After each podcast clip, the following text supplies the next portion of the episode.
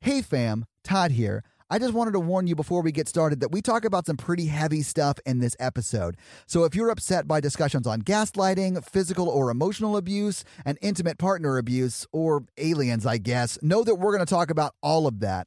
I think it's one of our best episodes, and Jen, Mikey, and I are all very honest about our past traumas.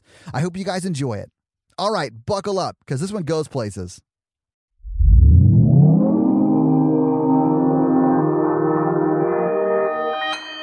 Consequence Podcast Network. This episode brought to you by Nick, B. B. Uh, Nick B. Fun fact: He uh, keeps feeding stray cats. He has 17 cats living in his backyard. Is that true? I don't know. Oh. Do they live in his backyard? Like you're supposed to go. oh That's man. a fun fact. well, that's a lot of cats. And this is coming from someone who lives with five cats. Uh. But they always stay outside. Yes. Officer Boo runs a Mm. tight ship, I hear. He's a cat Oh. wrangler. Uh. this episode also brought to you by Ryan. Ryan. Hey, Ryan. So I switched up the Ryan time to be nice. And so Ryan sent me um, a DoorDash gift card the other day, and it was Oh, the coolest oh, that's thing. neat. I know. Because we've been having some um, medical stuff happening with my father in law, and everything's fine for now, but it's just been a little stressful. Mm. And so um, she just sent me that gift card. And so we got some barbecue last night. It was really nice. So thank you, Ryan. Thanks, Ryan. Well, thank you, Ryan, for that gift card. I don't at all feel like I was singled out for not a gift card. So All Yeah. right. Thanks. Thanks for the other gift card, Ryan. Yeah. I appreciate it. What? Hang on a second. this is bullshit. this episode also brought to you by Matt. Matt's. Hey, Matt's. And Matt wants to hit you guys up with some fun facts, so I have an extremely fun fact for you about Sweden, his homeland. Sweden is one of the gay friendly countries in the world. Oh, nice. And if you had to guess, when did they legalize same sex relationships? 1504. 70s. 1504? Mikey. I don't think laws existed back then. Uh, uh, Magna Carta did, but so you think the 70s, Jen? What do you think, Mikey? I'm gonna say the 80s. Or it never had to be legalized because it was never illegal. Sadly, that's not true. Uh, but it's been legalized since 1944. Oh. So that Wow. means that means in the depths of World War II, they were like, "This is an easy lift, guys. Let's just make this legal because it should Right. be already." I just love that they were like facing down Hitler and they were like, "Nah, we can make this legal. We have time. Right. It's fine." Way to go, Sweden. I know, right? It took us like 60 more years to get it done here in the US. But you know, whatever, guys. Welcome back to another episode of The, The Patreonicals. All right. We're gonna keep a tight story today. Okay, everyone. Okay. Famous last words. What part of the story do you want to hear first? The beginning. Which part has rhinoceri? Ooh. Rhinoceri. I'm sorry. That just hit me in a weird way. I fucking loved it. All right, so Eddie went back to Mammaltopia, and he got he's Yeah. he's Okay. gathered the war elephants. They're making it a giant fortress, War elephants. That's amazing. right? Is that like Lord of the Rings war elephant? Yep, and it's like they're building a big Minas Tirith kind of place, but with like same kind of shit. Those are some nerd words. I don't know. The war machine Uh, is turning for defense. We cut back to uh, Michael. He gets back to Thunderdome, and he he has Tristram's body. He goes up to Isaac and tells him, "Man, shit got real messed up. Both sides took heavy losses, but I took the body of one of their big generals, Tristram." And bring it here. I forgot Tristram died. Oh my God. So Isaac's like, you know what we're gonna do with this body, right? Oh. Is this going to get bad? and then Michael's like, I mean, they're "Uh." cannibals, Mikey. Like, I fear I know what they're going to do. Mi- yeah. Michael gave him like a weird, weird look, but he's like, we're gonna make it an evil cyborg. Oh hell yeah! Like a like a Ooh. Tristram cop, like a RoboCop. Yeah, like but mixed with Terminator. It's like more human looking, so it's like a little Terminator. Michael and Isaac decide to build this evil Terminator, and, and Isaac's like cool with Michael right now, so he's like teaching him some stuff with that. Is it a Tristanator? Yeah, it's a Tristanator. Oh my god! That's yes. really great. okay. he becomes an evil cyborg with like a scratched up face. He's got one red eye, but he's got a lot of skin, but he's has some silver showing in, but he's like mostly human. He's like a 70s. Yeah, like Terminator, Mikey. We get it. Yeah, okay. We've seen you it. got it. Okay. You guys know what I'm talking about. and then in the basement, Miggy Mac is talking to Matthew because he's like, Miggy Mac's like, him and his koala and the the the, co- the baby Bjorn The koala Bjorn. Yeah. are like looking at Matthew and um, they're like, we know who this guy is. He was a great hero in the before time. In the before four. Yeah. And then Ma- Matthew's like, don't torture me. That sucks. And then, uh, but then Kate's owl appears. Who? Who appeared? Kate's owl, Ho- Who? Hootie. Thank you, Jen. Thank you, Jen. And it's his name is Hootie. Yeah. What? so wait, what is Hootie doing? He delivers a message that delivers the location of where Kate's motorcycle is with the sidecar that they snuck into Thunderdome with. Who does he deliver that message The to? owl is trained to find Matthew because they don't know he's like completely amne- amnesic. So Hootie the owl was telling him where the getaway car is. More yeah, or less. yeah. Well, so Miggy Mac, the koala, and Matthew go to the motorcycle, the sidecar, and Matthew's like, "Look, I'm re- starting to remember some stuff. Mammaltopia is like way far that way, and they're like a safe place. So like, let's get the fuck out of here." Okay, so Mickey Mac the koala and Matthew leave. Yes. Where's Kate? Kate's in Thunderdome. Yeah, they Oh, that's right. actually Hootie was like, "Hey, don't worry about Kate and Mister Bubbles because they're gonna fight out for justice, right, Mikey?" Oh, that's right. Ah. Well, you, Matthew, they can't. The owl can't communicate with Matthew. He can only communicate with Eddie. and he can only Oh. communicate in Hootie's song lyrics. Right, exactly. So he was Yeah. like while while he was while he was directing them to while he was directing them to the uh, the motorcycle with sidecar, he was like, "Hold my hand," and Except he doesn't even have hands." Hold my hand. I love this. I love this. Hootie can only speak in Hootie the Blowfish song lyrics. This is now canon. we cut to the Thunderdome. Mr. Okay. Bubbles is staring down Kate with the shotgun. Kate was like, "Look, Mr. Bubbles, we can't fight each other." I got telepathy, so fuck right. you. Well, yeah. Then she does that. Well, Mr. Bubbles cocks the shotgun. He's like, "Chick, chick." he's like, he's going for it. Oh, no. So she uses her telekinesis, steals the shotgun, and she's like, well, if I got to do this, she shoots him in the foot. Oh, But when she shoots him, it turns out that Mr. Bubbles was a cyborg the whole time. what? So he was a plant. He was a from plant! Thunderdome again. Yes! Oh my god. so she tears Mr. Bubbles apart, Circuits and all. circuits and all. And then, like, they won't let her out because they saw her, like, rip everything apart with their mind. So she's caged into the actual Thunderdome now. as you see in the background of that Thunderdome situation, Hootie is, is like guiding the other, uh, you know, Miggity Mac and the koala and Matthew to the Yeah, to yeah. the to the bike, and then they see him and they're like, "Should we go help?" And he goes, Let her "Cry." yeah. But then it cuts back to Eddie, who's like building all this stuff, and Hootie appears. He went ahead and he's like, he tells Eddie Who? that Miggy Mac has turned to the good side because of the koala, and he's bringing Right. Matthew back. And Eddie seems really self pleased about it, and he has a plan, but we'll find out about all that next week. You're setting me up for next week where Hootie shows up to Kate and sings, "I only want to be with you." Oh. But everybody can't understand Hootie, so they just look at him confused. like, who yeah, are like- you? yeah, like when we're seeing things from a Hootie's perspective in Yeah, this, yeah. we hear him singing it perfectly, but everyone else around him is like, "What the fuck is what is happening? I can't Who understand." is this owl? Oh my god! Will Miggity Mac get away with Matthew? Well, Kate pieced together her robot friend. How many lyrics does Todd know to Hootie and the Blowfish? uh, Find out next week on another episode of. The, Patreonicals. Patreonicals. yeah, so now it's time to thank our You Can Get It level sponsors Oh. because they can Yes. truly get it. They get it time and time again. Ooh, Todd. just month after month they're getting Mm. it. Even during I quarantine. know, man. You can get it during quarantine. Well, Mikey, you maybe not so much. Yeah, I know. If you don't use it, do you lose it? Yes. yes. Yeah.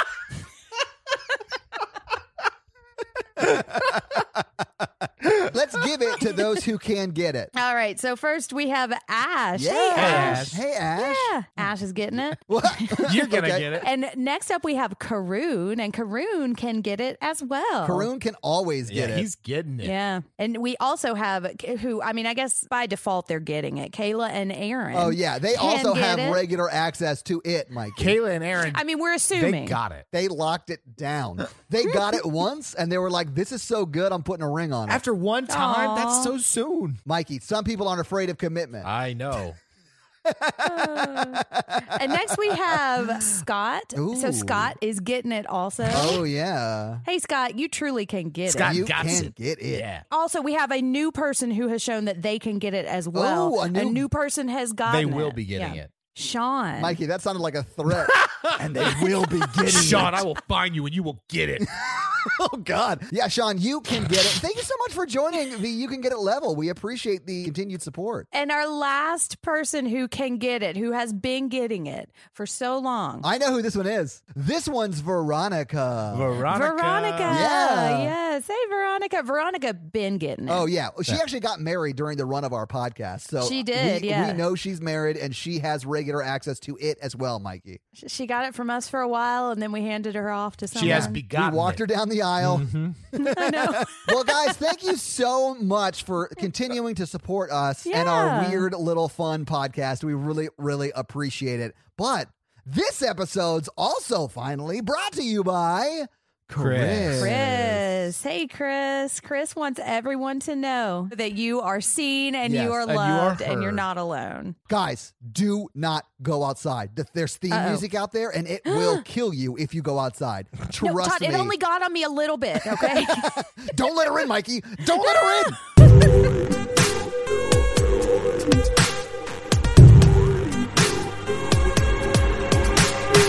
so we're in quarantine now. As most of you know, sometimes we have to cut our own hair. Oh no. Corey asked me if I could do the little box thing with the razor on the bottom, you know, like on guys' hair. Yeah, I um, did a stripe right up the back of his head, What? and he ended up having to almost shave his head. Oh Welcome to the Horror Virgin, everyone. Oh my god. I'm Jen. no, I'm Uh, Mikey. And I'm your horror virgin Todd, which means I don't like scary movies, but you guys make me watch them. And this week, you guys made me watch 10 Cloverfield Lane. And by you guys, I mean the listeners, because Yeah. you guys voted on this movie for our, what was it? Claustrophobic horror? Is that what- Claustrophobic horror. Yeah. Yeah. okay. Yeah. So this is your fault, Yes, it guys. yeah, we were trying to kind of get across like the we're all kind of in quarantine and trapped. And I actually I wasn't thinking about how perfect this movie is for right now. Oh, yeah. Until I started watching it, and I was like, oh, lots of parallels. I didn't know that, but there sure. are lots of parallels. Yeah, it was really, really Mm-hmm. interesting. So, Mikey and Jen, have you guys seen this movie before? I rented it. Um, I think pretty soon after it came out. Yeah, because I definitely had seen it before. Was this one of your blockbuster nights? It may have been a blockbuster night. Yeah, Blockbuster nights. No, this is post blockbuster.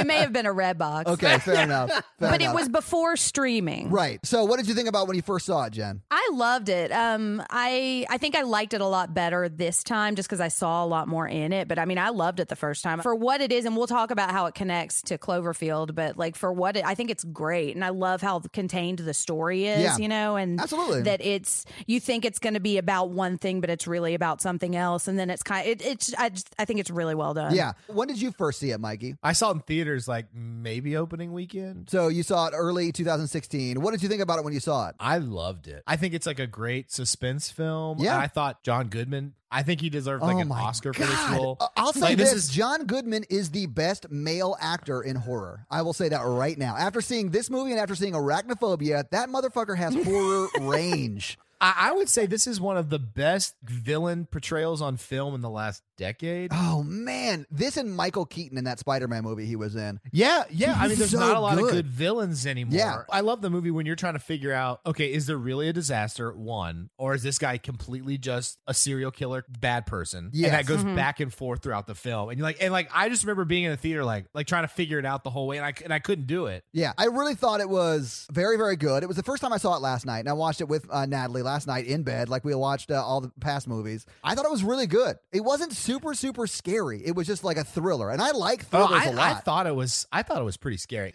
When John Goodman at that acid vat scene, that's like the most terrifying thing I've ever seen. Fuck yes! To say that I like this movie and it felt more like a thriller to me than a horror, it still Mm-hmm. scared me. There were moments that scared me, and that was definitely one. There's just no jump No, I don't know, man. There were that when he's like, "I accept your apology," and then you he Oh, immediately yeah. shows you that he doesn't accept apologies correctly. Like that Mm-hmm. really scared me. I was like, "What the fuck?" Jen and I talked before we watched this. We didn't know you would like the ending to this movie or not. Well, let's just get into the fucking movie, Yeah. and then we'll talk about it when we get there. Because Okay. I feel like there's a lot of shit we're gonna have to unpack in this movie, and I want to start unpacking. There it. is. I Yeah. thought that I almost thought that it was more scary the second time I watched it, just because I think I saw so much in it. Because what I what I think this movie is really about is about domestic abuse, Yes. and being trapped in a domestic abuse. And Absolutely. so, like, I like the first time I saw it, and we can talk more about this as we go through it. But like the first time, and this was a couple of years ago, I kept thinking, "Is John Goodman a bad guy? Is he a good guy? What's going?" on? And I kept like what you were saying, going back and forth in my head. And now that I've just been going through so much therapy, like the first time I saw him, I was like, "Oh no, he's yeah, a bad guy." I, Don't I trust knew him. Oh, yeah. very early on, like especially if you were like on the line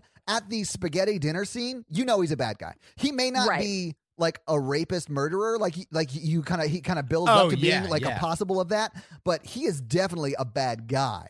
You just don't know how bad. Yeah. You know he's evil throughout the whole film. um, Yes. You just don't know how evil. Yeah, you're you're wondering to what degree. But let's get into this fucking movie.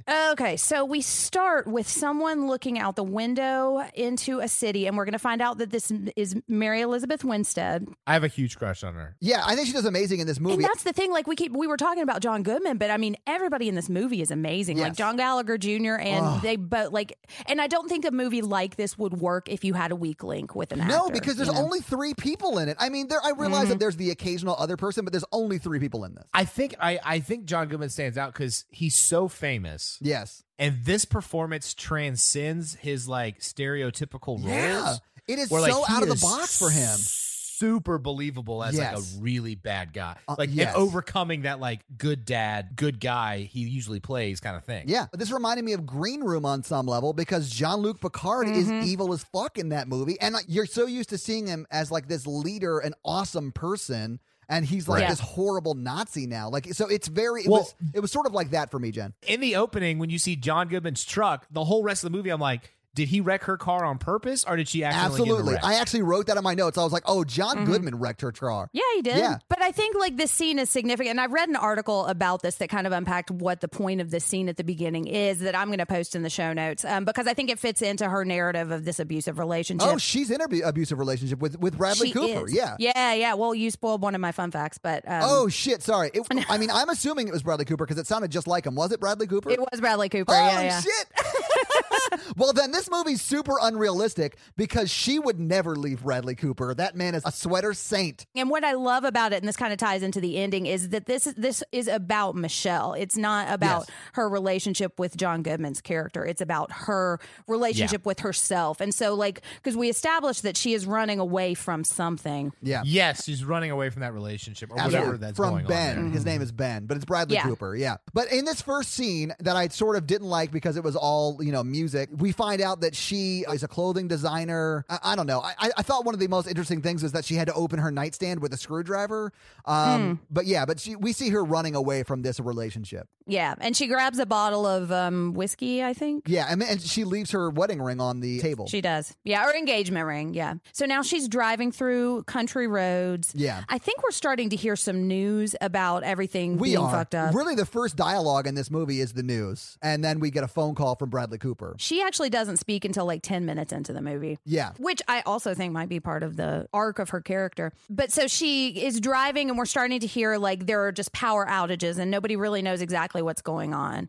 And then she pulls up to a gas station, and she see, notices that everything is deserted except for like tru a big truck pulls up, and she just really sees the headlights. I honestly just thought that she was like in a country gas station because that's like a normal thing that it wouldn't be Yeah. packed or anything. And honestly, if the apocalypse was happening or whatever is happening, you would think a lot of people would be on the road. A lot of people would be like Uh-huh. trying to fill up their tanks and get out of there. So like, I just thought that was a normal night. It's one of those things that I feel like you could easily justify as normal, but might strike you as off. Depending you on know? where you are, and the movie does not do a good job, nor do I think it needs to do a good job of showing you where she is, whether she's in the rural area or in the city. I don't think Right. it matters at all, but you know, I, I, I it- that depends on where she was, you know. But you and I Yeah. are going to perceive that differently because I know for a fact that like a single woman going to a gas station with a creepy truck is going to feel way differently if I pulled up to a gas station with a creepy truck. We're Yeah. talking about two different things because you're right about that, Mikey, and I would agree to that 100%. I, I just think that to me, it's not weird if there's only one other car at a gas station in a rural area. yeah, you know? I Right. never worry about it. But I could definitely see as a woman by herself who's just leaving Mm-hmm. a, an abusive relationship on some level, she would be like, oh God,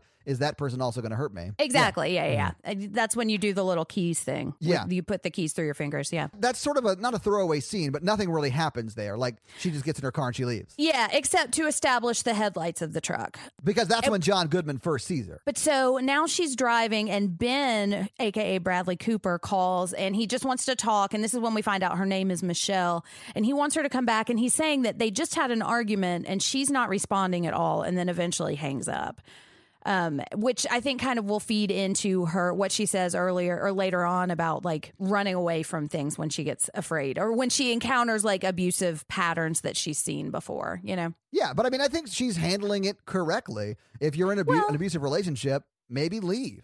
Although we don't really see the level of abusiveness, so it Right. may have just been like an argument, right? It could be. And if you're, because she's talking about how her father was abusive too. And so if that's your frame of reference, like Sure. an argument, even if it's just an argument that's like would be seen as normal in any other couple, could be triggering and you could perceive it as threatening because that's how PTSD works. You know? Well, yeah, and because the container that you were born into, if it was your father, Exactly. you know that an, an argument like that can quickly go violent or quickly go uh, whatever Right. next level is that triggers that PTSD for her. Mm. Yeah, yeah, even if it's not, you know, but we don't Right. know. And it could be that he is abusive and that's why, and she's absolutely. running. But it's Bradley Cooper, so I had to assume he wasn't. Yeah. Now, I Yeah. more put it like she's running from the problems. yeah, I think that's kind of what it's meant to show. But yeah. as if Bradley Cooper couldn't fuck up enough, he calls her back. And when she looks down to see Ben on her phone, that's when she gets in an accident. So, like, that's 100% percent Bradley Cooper's fault. So, not only did he drive the love of his life out of his life, he also caused her accident. I was like, good job, Bradley. You just killed your I mean- girlfriend.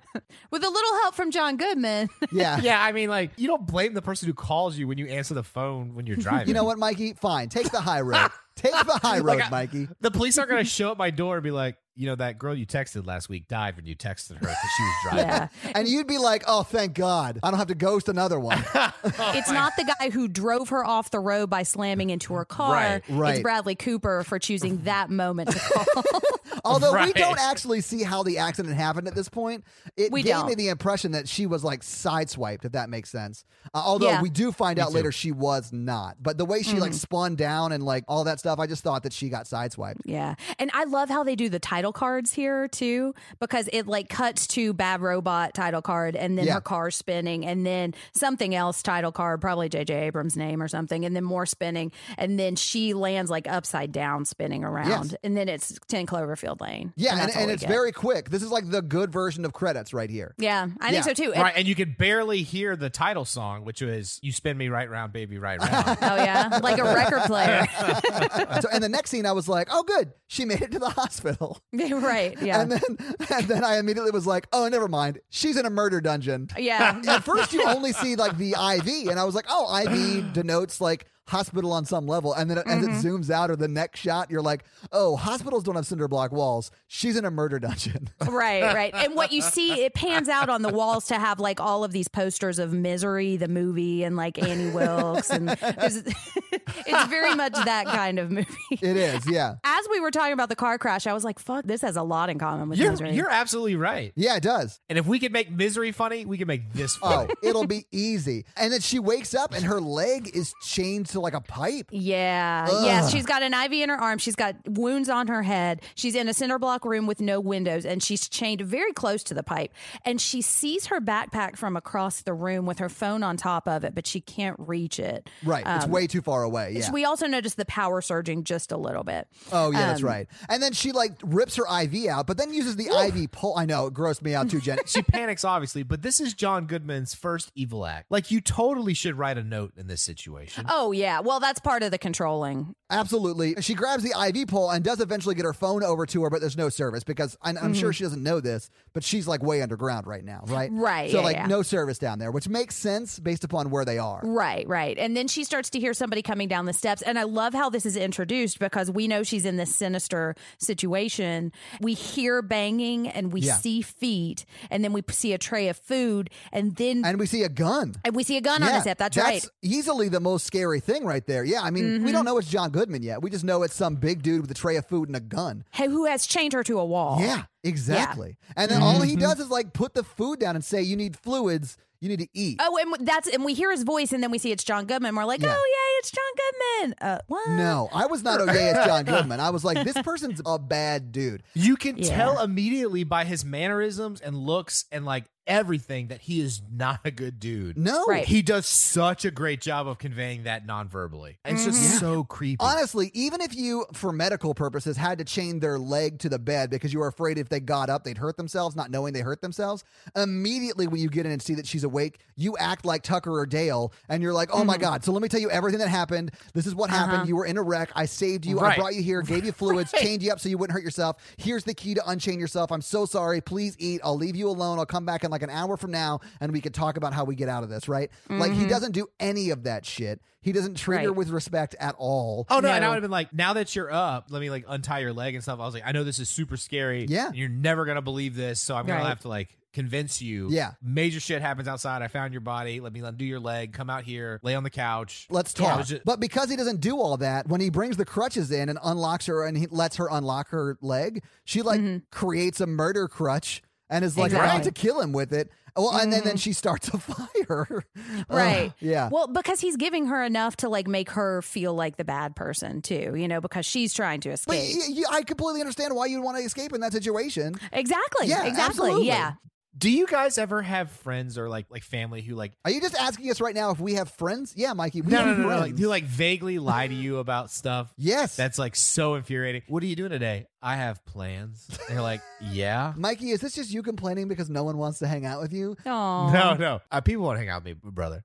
Uh, I'm just saying, John. She's like, "What are you doing to me?" And he's like, "Keeping you alive." I'd Yeah. be like, Right. "What does that mean? I know. Be specific." Yeah. Yeah, he's he's withholding that information Yeah. because having that information will give her power in that situation. And he's very Right. much of the impression that she should be thankful, but he has given her no reason to be thankful. Like, Mm-hmm. Exactly. I, I do think if you go in there like Tucker or Dale and like fumble over your words and you're explaining everything. Mikey style. Yeah, if you go in there Right. Mikey style, she'd be like, oh my God, thank you. She would not have set the fire. She would not have carved a murder crutch, any of that shit. What happens immediately next is 100% John Goodman's fault. It is, but this is part of that cycle of emotional Oh, abuse. It's he's yeah. presenting himself Oh, as yeah. well because he's a fucking narcissist too. Oh, yeah, and so he's he's, horrible. presenting himself as the the savior in the situation, and he's automatically mad at her. In a situation he caused. exactly, yeah, yeah, yeah. But he was doing it for her own good because Right. obviously what he thinks is what everyone should think. Yeah, this movie really pissed me off. at But times. honestly, and I'll say this about this movie, it keeps you guessing on whether he actually saved her life or not,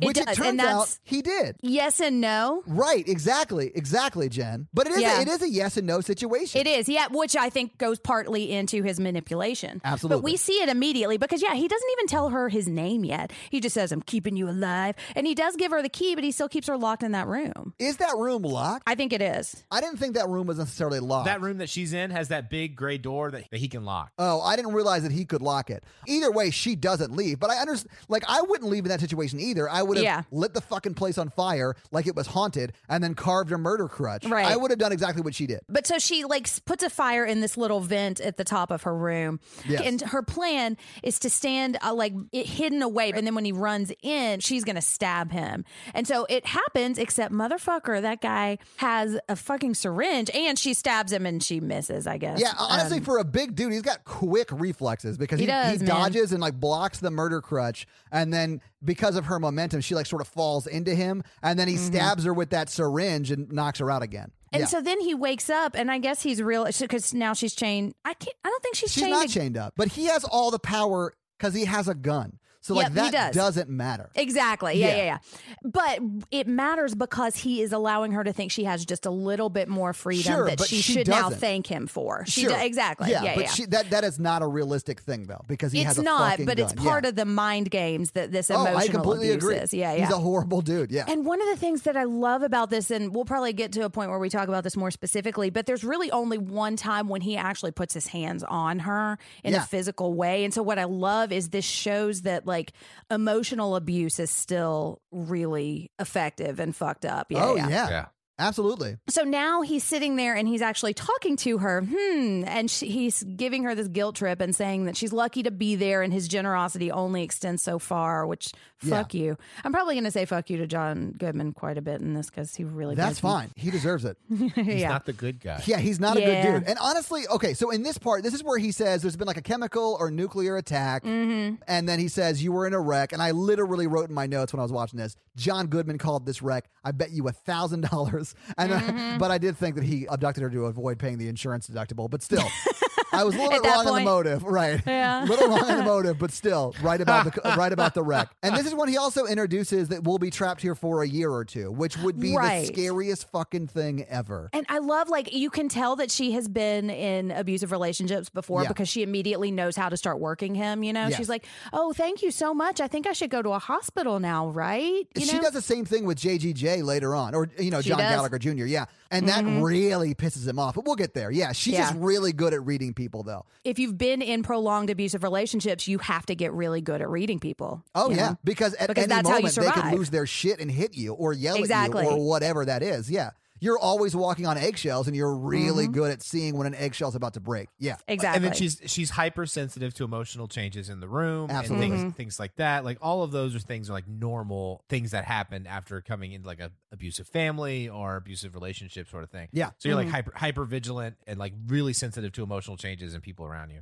Yeah. Right. Okay. So he's saying there's nowhere to go, and they're in a bunker underneath his farmhouse, and he's talking like talking through what happened in the accident. Yeah, and at this point, he says shit like it was a chemical attack or a nuclear attack or maybe the Martians attacked us. They Mm. figured out whatever. And I was like, does John Goodman believe in fucking aliens? This is so dumb. He sounds insane. Yeah, yeah, Uh, yeah. absolutely. But thinking that made me feel like a jackass. At the end of this movie, it actually is aliens, I guess. And I haven't seen the first Cloverfield. So I, I guess everyone knew that going in, but I had no idea that aliens were involved at all. That's funny because yeah, the, the okay. So what Cloverfield is is it's a found footage movie about a giant like Godzilla like creature that attacks oh, it's New not York like the City. small ones like they that she runs No. into. With, oh, No. interesting. Okay. Yeah, it is interesting because it and I've got fun facts about that. But Okay. yeah. That's Okay. so awesome that you came into this not knowing what Cloverfield is. I Oh. think that's a better way to watch Dude, this the movie. last I 15 know. minutes of this blew my fucking mind. I was like, wait, what?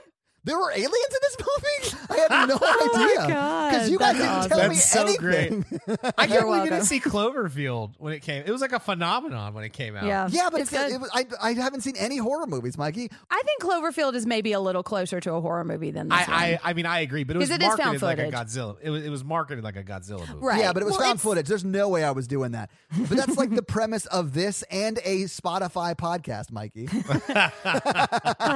Ah. guys, go check out Scaredy Cat's YouTube. Yeah. So she wants to call her family, and then we hear some banging outside, Oh, and then yeah. we go out and hear him yelling and banging. He's yelling at John Gallagher Jr. Although we Yeah, don't it's- know that it's John Gallagher Jr. yet, but we, Mm-hmm. it does inter- it does introduce a third person in this bunker, but we have no It idea who it does. is. Yeah, A third wheel, if you will. Aw. but it also establishes the stakes of what happens when you make a mistake. yeah, you're because gonna he get is like yelled at. yelling and probably pushing him around. And when we meet John Gallagher Jr., he has a broken arm. You Mm-hmm. He don't does. know how he broke his arm or it's Exactly. sprained or whatever. I don't think they ever address it, but it is a sign of abuse. They do. He broke it breaking into the bunker. Ah, that's right. Okay. But He might have fallen down the stairs, Mikey. right? Exactly. Yeah. Right. No, John I mean, Goodman yeah. told us that. And like, Yes. what was John Goodman doing to try to get him out of the bunker, you know? Right. What I love is that this is told from her perspective almost Oh, yeah. completely, Yeah, you know? absolutely. So it really, you can get into her head, you know? But so she's hearing some music. Yeah, this is when and- Mm-hmm. they reveal the bunker, and it's a pretty legit bunker. Like it's big. They've got a living room. They've got a little Mm-hmm. kitchen. He's got his own room. He, being John Goodman, has his own room. I Yeah. don't think they ever really address where John Gallagher Jr. sleeps, although we. Mm-hmm. He sleeps in the pantry, right outside her room. Okay, and so that tells me because John Goodman, there's a perfectly good room that he could have slept in, and that tells me that John Goodman was planning to try to get somebody to stay in that room. yeah, because, he wasn't planning on John Gallagher Jr. being there. Exactly. But Yeah. also, when John Gallagher Jr. was there, he didn't let him sleep in that room. Exactly. They could they couldn't share that room. He Exactly. That's weird. Mm-hmm. Yeah, yeah. But that tells me like it was premeditated. Oh, and he was on the prowl. He was looking Right. for someone. Yeah, I mean, I think he's done this to a few different women. at least one other that we know of. The, the Yep. movie tells us about one other one. The bunker reminds me a little bit of V's Lair and V for Vendetta. Like it's got a jukebox. he's got old movies. It's like big enough for two people at least. You know, it's it's a decent sized bunker. right, and it's like nice. He's made it nice enough to make him seem like a good guy to people he traps down in there too. Yeah. Like he doesn't make Right. them stay in that cinder block dungeon. You know. And the only bathroom is in John Goodman's room, and it's in the shower with like a shower curtain that'll come into play later. But he's like, first off, no touching is a rule, and then he makes her go to the bathroom when he wants her to go to the bathroom, which I thought was really weird. I mean, I understand being protective of your space. There are people Yeah. who are just that way, but I mean, like. What's gonna change if she's like, "Well, I don't have to go. Can I go in like an hour or two? It is weird that he wants to stand there while she goes to the bathroom. I understand wanting to protect your space, but that's still weird. But m- controlling when she can go to the bathroom is insane to me. I would want to put my poop in the acid vat and watch it dissolve. You can't do that, Mikey, because of the splashback. Mikey, you would a thousand percent fall into that vat of acid if you tried to poop in it. No, no, no. you have to poop in a different thing and then pour it into the acid for disposal reasons. Mm. This is ooh. Then But you Mikey, can't use they that have- acid again. But Mikey, they have indoor plumbing. Why you don't need that? This is why we're not quarantining with Mikey. Exactly. if you have acid that dissolves everything, eventually you're gonna shit in it. You say it like it's an eventuality. It's not. Like that, that is an insane statement. yeah, Why your would you premise ever is do that? flawed. Yeah, yeah. I understand that you believe that you eventually would do that, but that is not reality. Right. It's like when we were talking about The Shining. Like, I think I could probably go all winter without putting a gorilla suit on if I were in The Shining. Not, if me, you're bro. A, not not if you're a hardcore furry like Mikey, baby. no, no. I just Ah. like you know. I just like dressing up. but this scene is so interesting because, like, kind of what Todd was saying. Like, it's it, it- especially like he doesn't know these people. Like, I could understand him being distrustful. So it's just enough to allow yourself to think maybe you're the crazy one. You sure, know? but I still think it shows that John Goodman's crazy because he Oh, I think so too. is controlling when at least she goes to the bathroom. We never see if he does this to John Gallagher Jr. and he might, but he is Mm-hmm. controlling when she can go to the bathroom. I think the part that really got me on down the road to hating him was when um, she's about to fall over, and you look at Emmett, and like immediately he like looks down and looks like so ashamed of himself, you Yeah. know. And I was like, oh, he's he's already got him Because you know? John Goodman's carrying a gun. No one has Uh-huh. agency in this. The whole time they're trapped by the locks on the door, but they're also trapped by that gun. Like there's nothing Mm-hmm. they can do. Exactly. Yeah. And so when you're in that position, it might look like you're going along or you're like falling for things, but like, what's your alternative, you know? You don't have one. That's what I mean. Yeah. And you just start to internalize that because, like, later on, he's going to put the gun down at some point, and you're still going to have all of those feelings like you're doing the wrong thing by trying to push, you know? That's exactly what happens to like kidnap victims who were kidnapped for a long, long time. And they get Mm-hmm. to a point where they will go out in public with the person who kidnapped them and they Mm-hmm. will not ask for help. And that's like not their fault. They're so broken down mentally and tortured mentally that they just don't do that. It's so sad, but Mm-hmm. it's not their fault. right. It's learned. It's learned helplessness. Yes. is Yeah. What, it, what Yeah. the term is called, and it's very, very real. Yeah. And it's it's yeah, it's very hard to get get through. And that's why it's so important. Like, if you're, and I say this as somebody who has been in, like, who has PTSD from all of this, because I've had some relationships like this. Yeah. But, like, that's why it's so important not to, like, blame people for not leaving Yeah. and not call them weak and not, like, try to, like, say, well, why didn't you leave? That's almost like saying, well, what were you wearing? You can't understand what it's like until you're there, you know? a lot of people do say shit like that. Ugh, it's real sad. I struggle with that because of that last situation I was in. Because I think part of that why she didn't leave was was that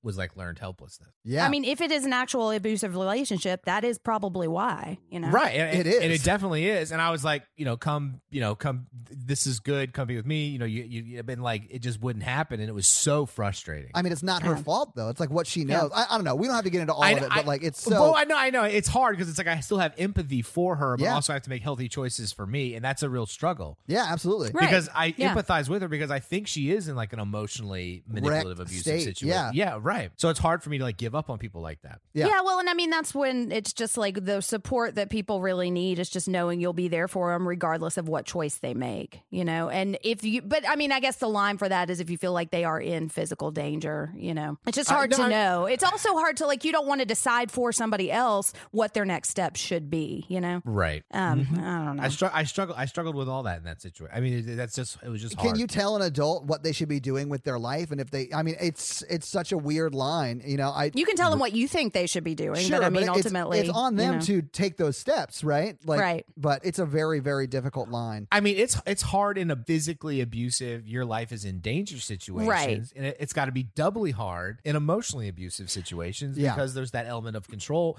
and there's no life threatening stuff. Exactly. And so the thing about emotional relationships, and this is like, so I grew up in an emotionally abusive relationship. And I just want to say my dad never actually hit me or anything like that. But like, I saw so much of his behavior in this movie. And the thing that I've had so many problems in therapy with is convincing myself that it actually was abusive. You know, with my first husband, who was abusive Yeah. emotionally and physically, I would say, well, if he never punched me in the face, it's not abusive. You know, and so like Right. you draw these lines for yourself. And if those lines aren't ever crossed, then you convince yourself that everything's fine and that you're the one who's wrong for thinking that, you know? And so when it's all emotional abuse, it's so easy to tell yourself, oh, I'm just being too sensitive, you know? And so that's, and that's the thing that's really hard. All that to say, abusive relationships almost always look completely different from the outside than they do from the inside and just know that if you know somebody who's been in one you Oh, know? yeah. and everything you're saying to them every like it's meant- if you think that they are weak just know they've said that to themselves a thousand times Yeah. you know And it's not helping that you're reinforcing that incorrect perception on them exactly and it's leading to more shame that would lead them to not report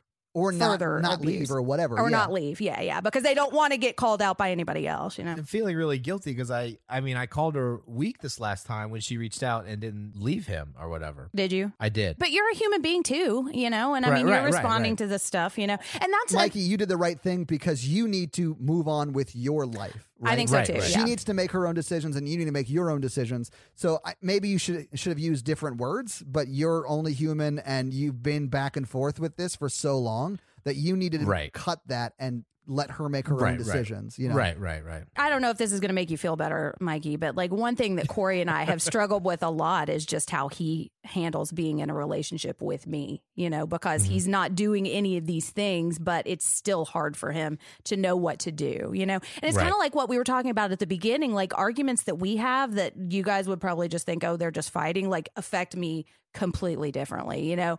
And that's why like Corey is so amazing because he, because what we're doing to combat that is we're in therapy together and Yeah. we're going through Yeah. we're trying to like identify what it is that is triggering me and how to like Work through it.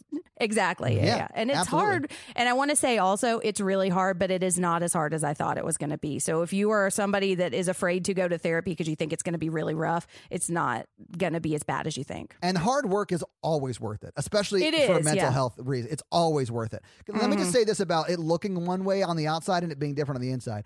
Uh, I grew up with my first stepdad, and we had a very, very nice middle class life.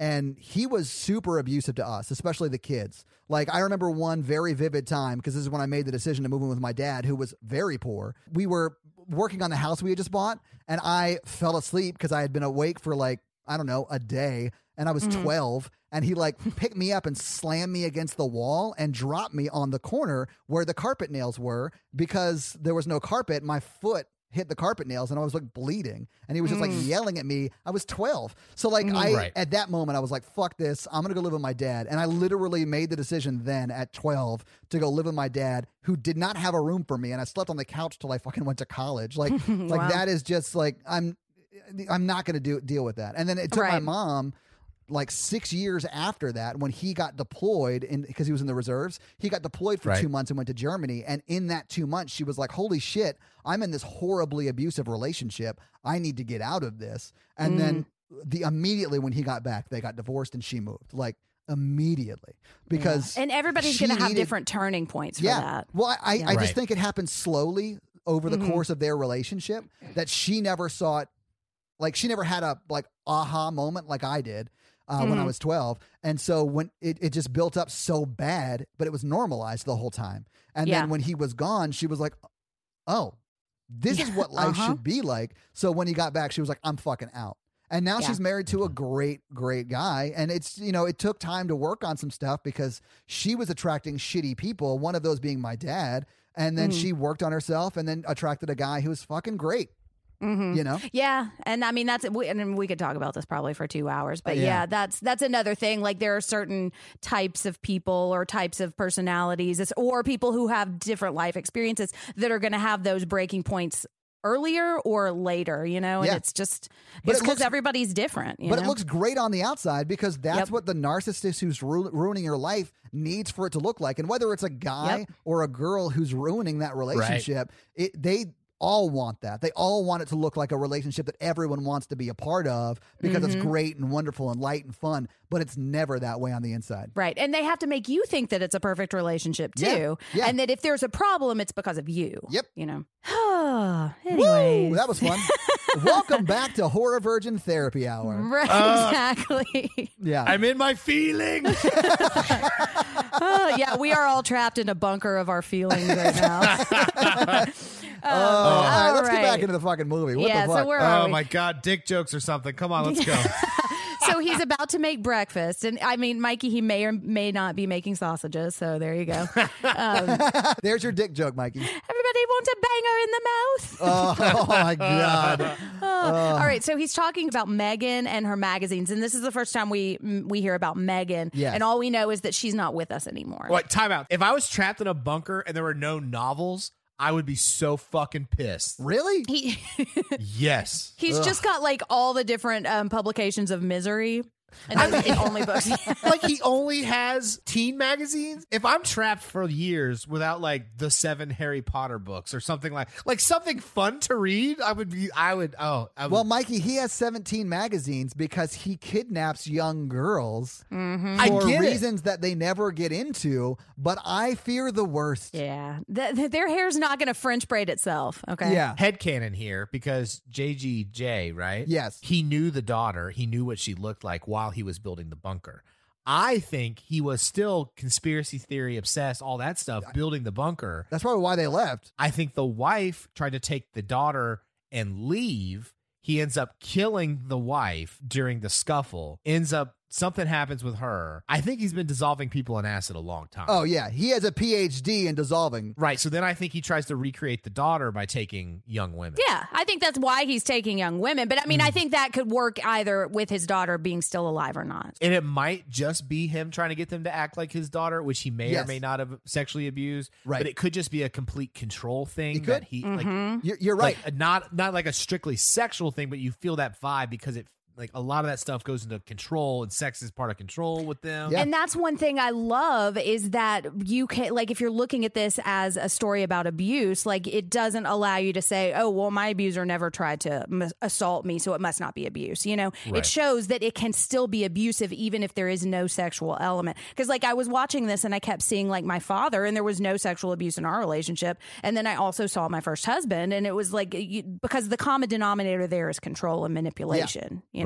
I mean, even in sexual abuse, that's a common denominator. Exactly. Uh, Yeah, yeah, Th- absolutely. It's just the different end point that the abuser is Sure, after. and, and I will say the in, end point escalates this whole time, and Mm-hmm. she does sort of get out of the situation before a lot of that stuff I think happens. But they were on Yeah. the path to that. All right. So, but we and we continue to hear the power, f- see the power fade off and on, which could be the generator or it could be something fucked up.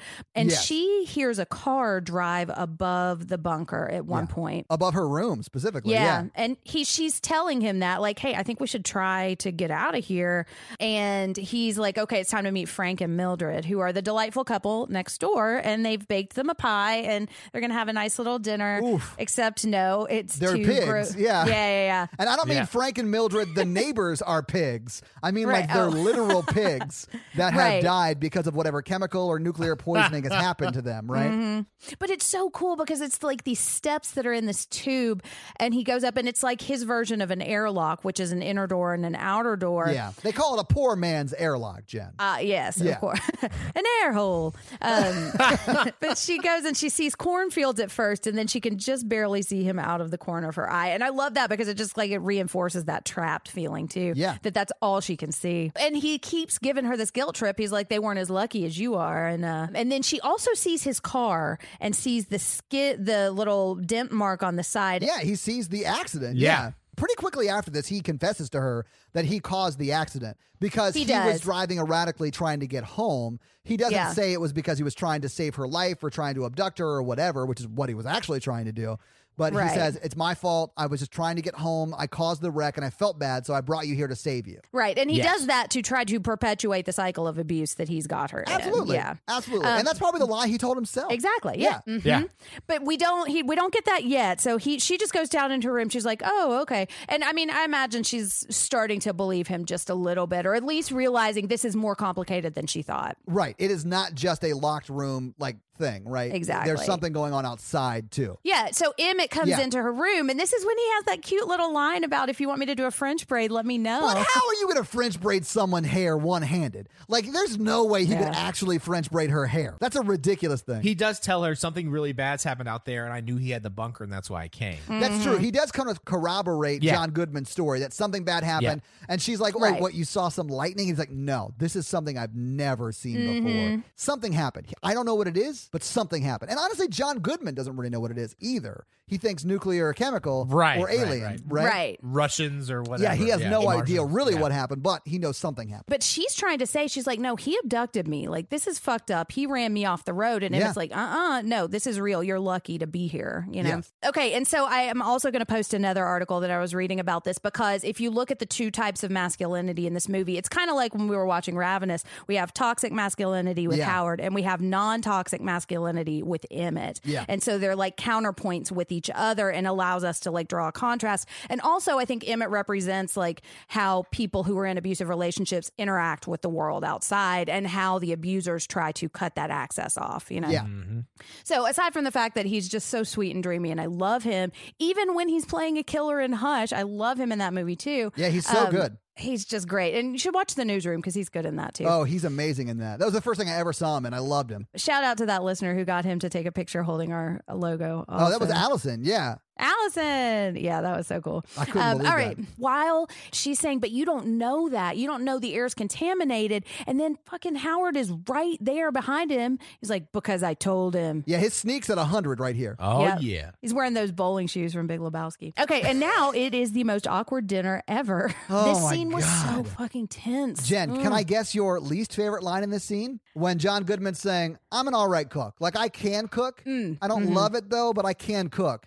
You'll Mhm. learn how to love to cook. Yep. Megan loved to cook. You'll learn to love to cook. Ugh, it's so creepy. But the whole thing is creepy. And it just is establishing the sense of control that he has Yeah. from oh, it's so uncomfortable. And Emmett's playing along and he's like, This is the best thing I ever tasted, and kind of trying to like make the situation less tense, you know. Yeah. I really related to this. I'm just happy to be Yeah. alive. This is the best spaghetti sauce ever. I'm not being sarcastic. I really mean it. I'm, I'm happy to be alive. And he's like, yeah, you better. Right. Yeah. Well, yeah. And I think this is kind of establishing a little of the jealousy that we're going to see a little down the road. Oh well, yeah, because if you're looking at like who could be a potential romantic partner, it's definitely Mm-hmm. Emmett. I mean, Emmett's dumb, but he is like the right age. He's an attractive-ish guy. I don't know, Mm-hmm. and I think John Goodman is jealous of that, or he's Uh-huh. overly protective because he sees Michelle as like a daughter figure. So like for me, I Yeah. couldn't tell if he was like going to groom and like rape Michelle, Yeah. or if he just really wanted to play out the.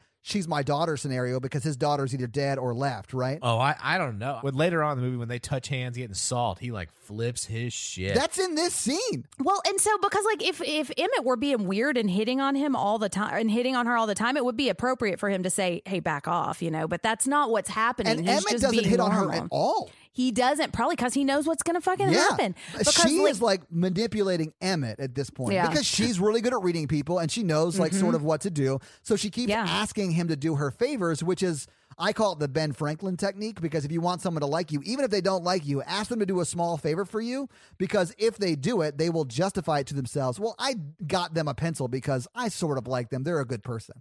So Mm-hmm. like Ben Franklin would do that to people all the time. He would ask to borrow books from their libraries that he already had because Really? he wanted them to feel like he was ingratiated to them and that made them like him more. Ah. It's, it's the Ben Interesting. Franklin technique. Anyway, but she does that here. And Emmett's just talking about wanting to get a tattoo or whatever. He even talks about. thug life. Oh my god, Yeah, I, I Thug didn't want to Life move or on before Emmett. we said Yeah, yeah. he said thug life, and I was like, "Oh, I love you." yeah, and listen, I get Right. it. I have a tattoo. Jen, do you have a tattoo? I do, yeah. Yeah. Uh, Mikey, you don't, do you? No, I don't. So, Mikey, you've got to get either a thug life or a YOLO tattoo. On your forehead. Yeah, on your forehead. I did think that was funny because my sister has a YOLO tattoo that she regrets. Really? Oh yeah. So she's Ben Franklining him, right? Uh-huh. Asking him to get the salt and all that stuff, and she touches his hand, and then Goodman gets up in her face, Mm-hmm. and like I don't know if he throws her into the wall or if she's just so scared she backed into the wall. You don't really see. Either way, it's bad. I don't think Mm-hmm. It's- he touches her yet, so I think it's just her scared of him. Yeah, I, and it's hard to tell. I mean, he doesn't. I don't want to like parse because it is still abuse, even It- though yeah, he may still not. has a gun you know? on him. So it's still Exactly. abuse. Yeah. Right. Exactly. Even if Yeah, he yeah. didn't have a gun on him, it's still abuse, you know? Mhm, because he's bigger. Exactly. He starts yelling at her. And I, I literally, like, in my mind, I was like, John Goodman is fucking killing it because he's Mhm. so good at being a bad dude. He's Mhm. Oh crushing it. yeah. Oh Yeah. He's scared. I mean, he's just so scary. He's so scary Right. in this. And this is John Goodman we're talking about. The Mhm. bug and pest control guy from Arachnophobia. Because he's asking her, "Why are you insulting me?" And he tells Emmett to stay out, and Emmett just like is totally cowed, and he's just looking down, kind of like what we were talking about before. But um, he's saying, like, giving her this guilt trip, like, "I've shown you nothing but generosity and hospitality, and I want you to apologize." And so she does, but we see that she's trying to get his keys, and that that was the plan for this whole thing. And so at first you think she doesn't get the keys, because but then they all go back and sit down, and you realize she does have them in her hand. And I love she, you can almost see your hand shake while this is all happening because I was like, fuck, this is so tense. It and is. it's like we talked about in that misery episode, like where there's a moment where you stop playing along and Yeah. you start actually trying to leave. That is like the scariest moment and like arguably the most dangerous moment in any type of these relationships. Yeah. And it just, mm, it and that makes happens me- twice in this movie. it does, yeah. Yeah. But so she does have the keys, but it's got his bottle opener on it. Yeah. And he's like tapping the top of the fucking bottle, like, well, it's important to stay hydrated, you know? And they're like, Yeah. well, fuck, he's going to find out immediately. And one thing I love is that he does find out immediately and it Yeah. immediately escalates because he realizes he doesn't have her his keys anymore. And as he does, she picks up one of the bottles and smashes him in the fucking face. yeah. Yeah. And then runs.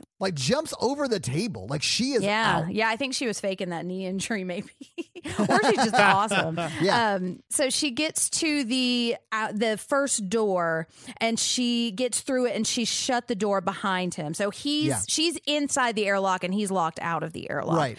And so and it's just crazy the way this happens because she runs up to the door and she sees and she's about to unlock it, and he's screaming, "Don't open the door! Don't open the door!" And then a woman runs up with like a melty face. Oh, it's so rough, man. Like it looked like chemical burns or Yeah. a disease. You don't Yeah. know. It looks nasty. and she keeps saying, "It barely touched me a little bit." Mm-hmm. It barely touched me." What the fuck does that mean? I know. and you don't know what it is. She never goes into detail on what it is. So like your mind's running wild. But I was thinking it was Right. the smoke that the Yeah. Mm-hmm. alien ship pours down. Yeah. Yeah. Mhm. So it barely touched me. But I, I was like, what the fuck is happening? Because at this point I still didn't know it was an alien. Right. You just thought John Goodman was creepy. Yeah. Well, I Yeah. mean, I thought that something happened outside because we saw the pigs, right? But Mm-hmm. I mean, you can't just barely be touched by nuclear fallout. See, I thought Right. he murdered the pigs. So yeah, at that I mean, he point, you might have. could have up to that point been like, "Oh, he mutilated the pigs to make her think."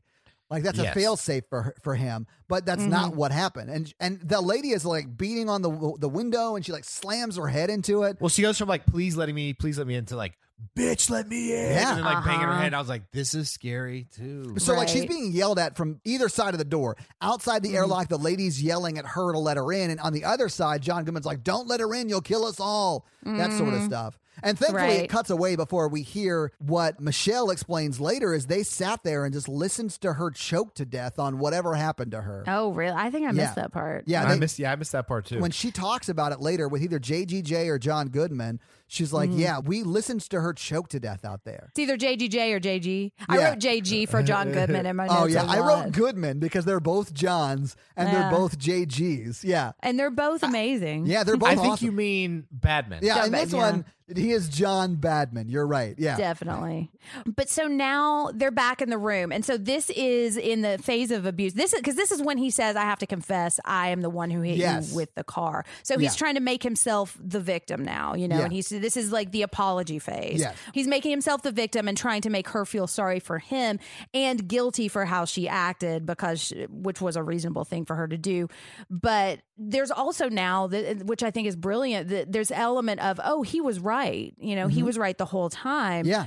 And so he's just telling her that he tried to pass her and he's the reason she went off the road. And of course he had to save her because he's just such a good person. Oh, Right. he's a good guy. Yeah. hmm He lets her shower and gives her some of uh, Megan's clothes. And this is when he like says, "I need you to stitch up my face. You did this." Exactly. Yeah. Yeah. You you have to clean this up. Like look what you made me do, basically. Right. And this is something I think is interesting too. He's saying kindness and generosity are antiquated customs, which I think in a pandemic right now, especially like we're quarantined right now, and there's an Yeah. element of wanting to help other people, and also an element of is the responsible thing for us to do to keep the door closed because if we let you in, we won't be able to help you, you know? Yeah. So I think it's just weird how it plays with all of that guilt, and I just love it, especially watching it right now, you know? Um, okay, so now John G- Goodman is demanding stitches. But Oh. this is another huge like power move question mark. Yep. It's like a, a controlling move. Maybe I'll say it that way. Mhm. It's the apology phase. Yeah, he gives her something that he, she could hurt him with,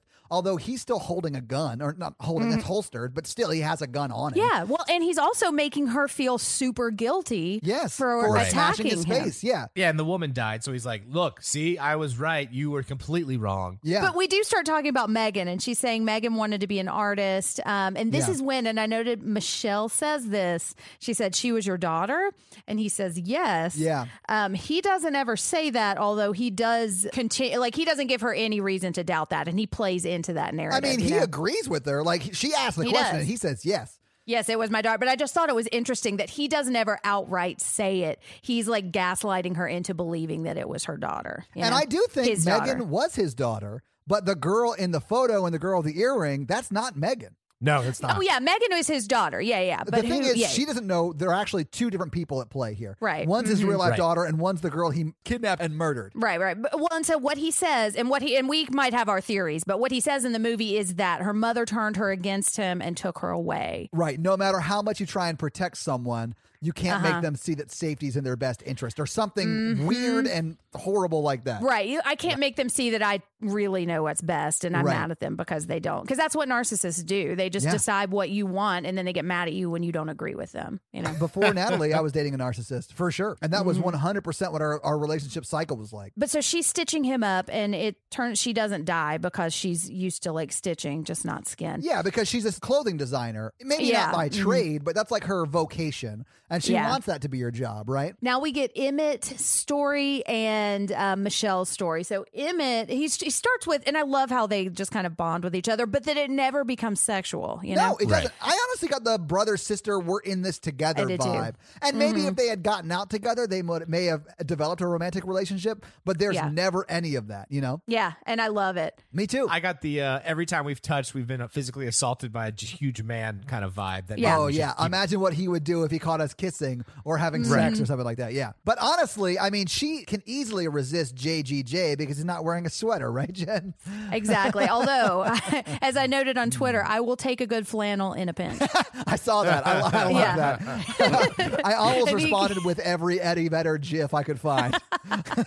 yeah. But so Emmett's talking about how he didn't really get good grades in high school, but that he was on the track and field team He was apparently really, really great because he got Yeah. Mm-hmm. a full ride scholarship to some university, Louisiana Tech. and they Yeah. even, after paying for all of his college, sprung for some bus fare to I know. get him there. It's classy. And then he just was so sure he wasn't going to work out. He's like, Yeah. it's never going to work out for me. Uh, I'm just going to not go because I don't want to fail. I'm gonna self sabotage. Yeah, Mm-hmm. Exactly. And that's what he does. So he never gets on the bus, never buys another bus ticket, and just Mm-hmm. doesn't go to college. But then she says, "Well, if you're gone, you might be dead right now," which may or may not be true. Right. But I mean, also like that was a choice you made, and now we're here, and you can't go back and change it. You Yeah. know. And so then we find out what her story is, and this is when we find out that she had an abusive parent. Hashtag herstory, guys. Her story. Oh, pardon me.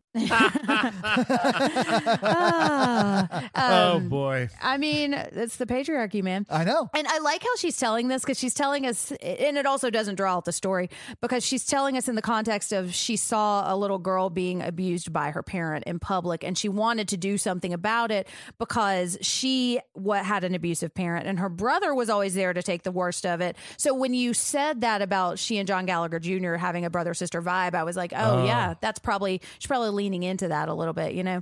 Um, but she didn't do anything about it, and that that's how she always responds. She panics and runs, which is what we saw her do in the first scene, even though we don't Yes. know it exactly what she was running away from. Right. you And know? honestly, it may not have been that big of a deal in the first scene, but it still triggered her running, right? Right. right, exactly. The yeah. only thing that really bothered me about this scene is they are on either side of a cinder block wall and they are talking quietly.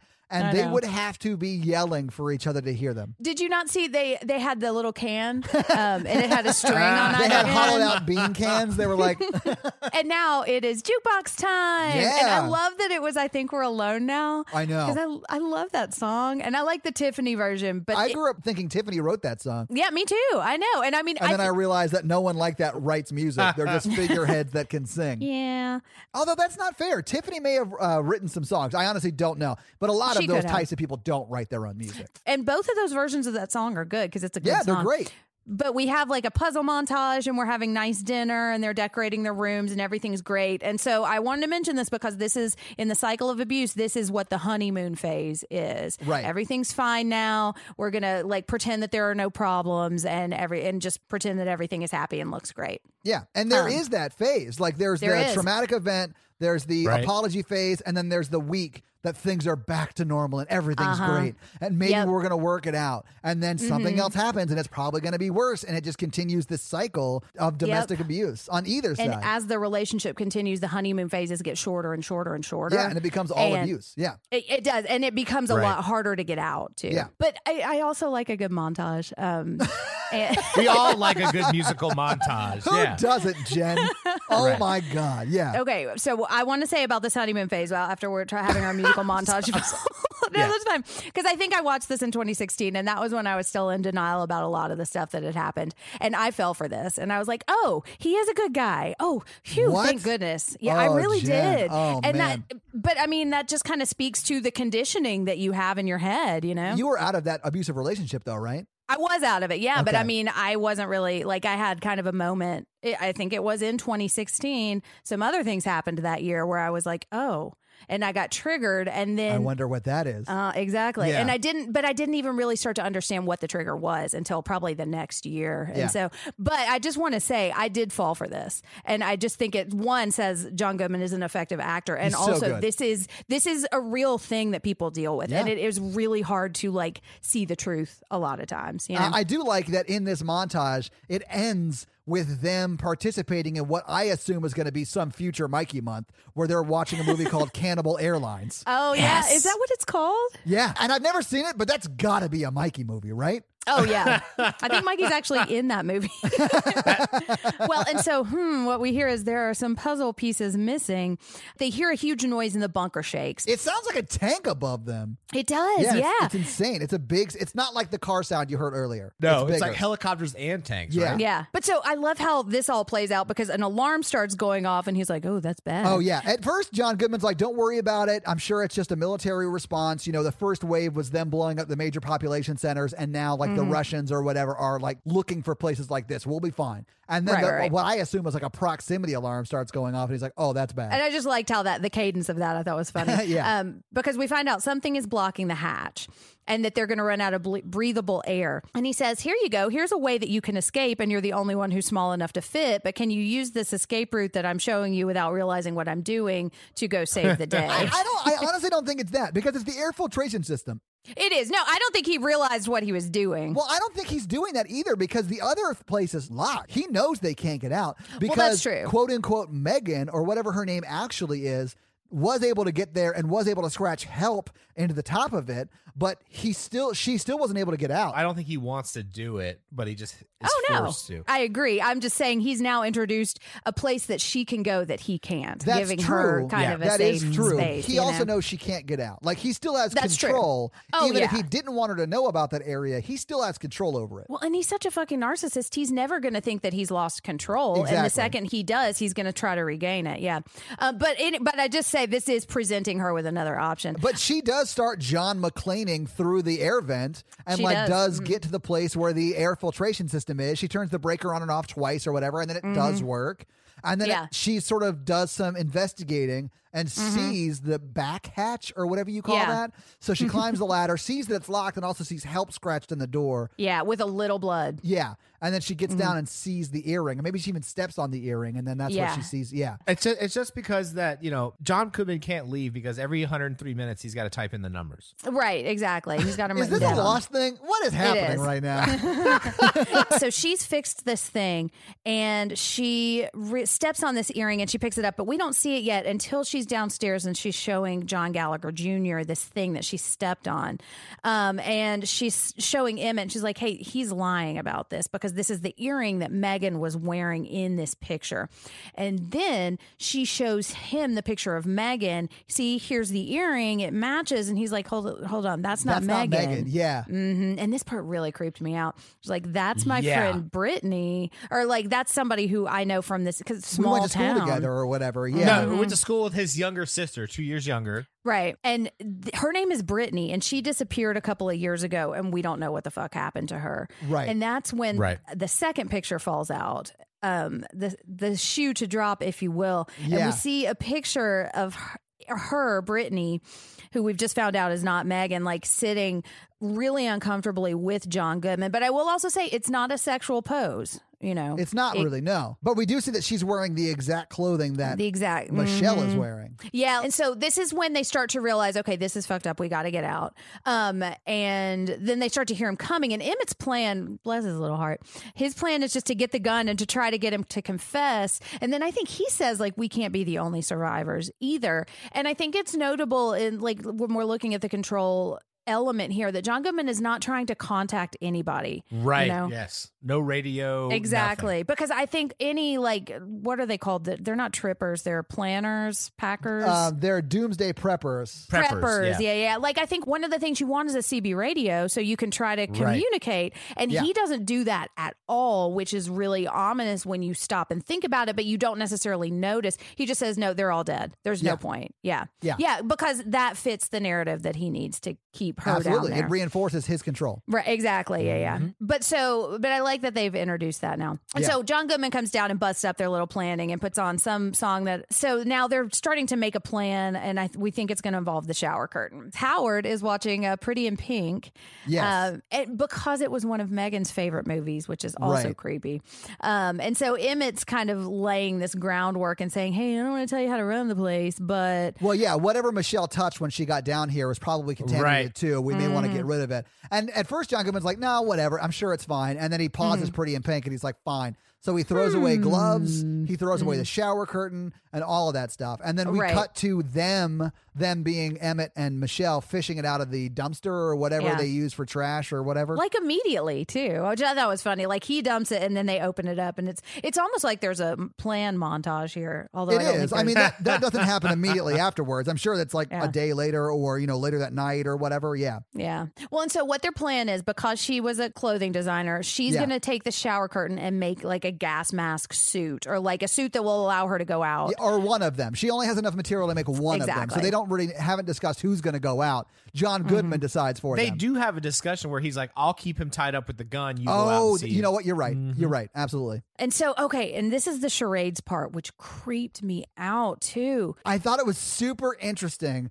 that John Goodman cannot think of the word for an adult girl. Mm-hmm. Like, and oh, I'm saying this it that was way. so creepy. That was Yeah. creepier than what happens next. Like, it was 100 percent like he couldn't think of Little Women. It's like a it's a Right. very famous book. well, he couldn't conceptualize Michelle's character as an adult, Exactly. Yeah, yeah. which is like such a creative, creepy way to, to It put is. someone's like Absolutely. psychopathology on display. Uh-huh. Yeah. And then of course he blames it on Emmett because he can't have actually made a mistake. Yeah, try to be more specific next time. hmm But then it's his key, it's his clue, and this part creeped me out too because he looks and he's like, "I'm always watching." This, this part would have creeped me out if immediately Natalie didn't go, "Oh, it's Santa Claus." Oh, Ah, it's yeah. Santa Claus. Like she was like playing along with it. It was hilarious. I was like, Uh. "Oh yeah, it is Santa Claus." So everything he said that was super creepy, I was like, "Oh yeah, Santa Claus would do that." Yeah, Mm. Santa Claus. Would Well, Oh, I do think that. I think this is another part of that like hyper vigilance Mm-hmm. is that like we the audience immediately know it's Santa Claus because I all right we get there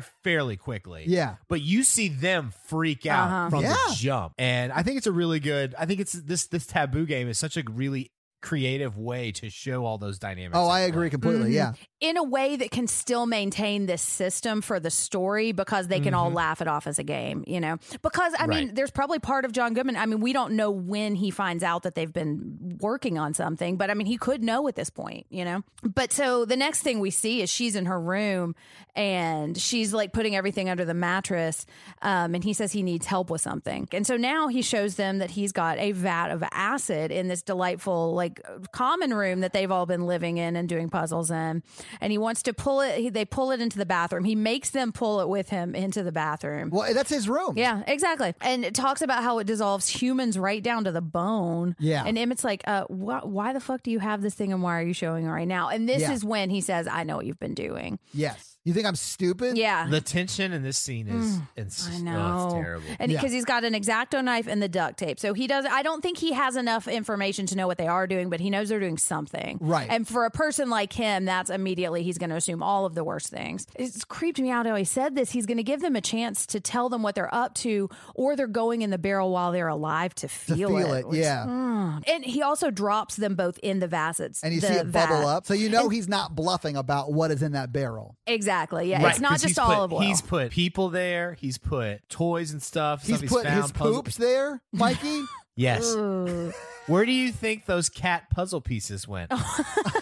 like, why? Hmm. So then Emmett steps in. This was so manipulative and shows me he knows who he's dealing with. He's like, Yeah. I wanted her to respect me the way she respects you. So I wanted Exactly, to yeah. try to get your gun. And that's just reinforcing everything in Howard's fucked up mind. right. And he says, I'm sorry. And Howard, good man that he is, accepts his apology. Oh, yeah. He didn't fucking accept shit. Yeah. Because immediately he blows his head off, man. He like shoots him right in the Mm, know. face in front of Michelle. It's so messed up, man. It is messed up and it makes me so sad because I love that character so much. And I don't think we actually Oh, see me it. too. Like it's we, off we screen. don't I see think. it. No, we do see him in the barrel at one point, but we don't. You Mm. don't see him getting shot.